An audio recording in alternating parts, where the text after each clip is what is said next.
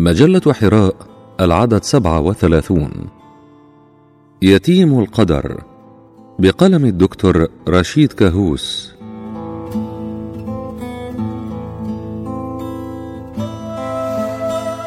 عاد الطفل من المدرسة وجد كل شيء في البيت قد تغير.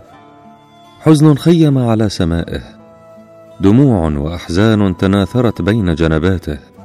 هرول الطفل إلى بيت أبيه فوجده ممددا والأم تضع الحناء على قدميه. سأل في دهشة ما الخطب يا أمي؟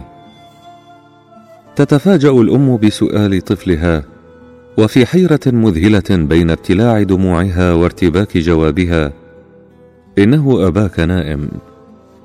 يجلس الطفل يتوسد قدمي أبيه والأم تنهمر الدموع من عيونها.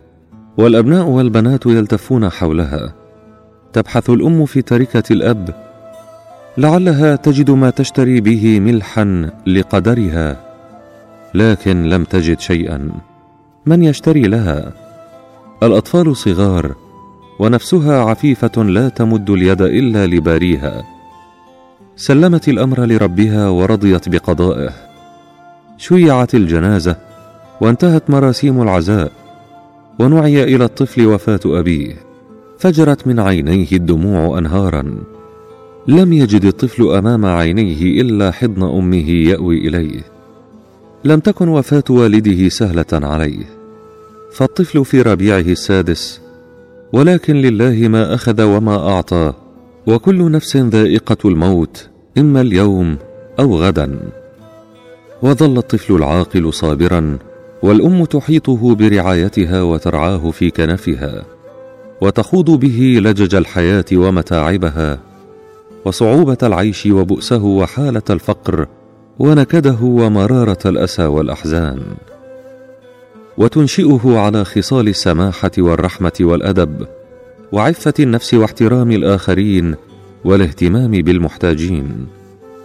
لم تقصر قط لم تغفل عنه طرفة عين. أخذ منه القدر أباه وجعل حياته حياة فقر. ينهره بعض الناس بلا سبب وينظرون إليه نظرة حسد. يستغرب الطفل البريء لم أحسد؟ وعلى ماذا؟ الفقري أم لمتاعب حياتي أم لفقد والدي؟ أم لتمزق قلب أمي علي؟ لم نسي هؤلاء الناس تعاليم السماء فأما اليتيم فلا تقهر. ووصية خاتم الأنبياء صلى الله عليه وسلم للرجل الذي شكا إليه قسوة قلبه. ارحم اليتيم وامسح رأسه. أطعمه من طعامك. يلين قلبك وتدرك حاجتك. تكاد لا تنزل على رأسه إلا الصفعات. وتمضي الأيام ويجد الجميع الطفل اليتيم شابا يافعا عاقلا راشدا. يصعد المنبر ليخاطب الناس في يوم الجمعة.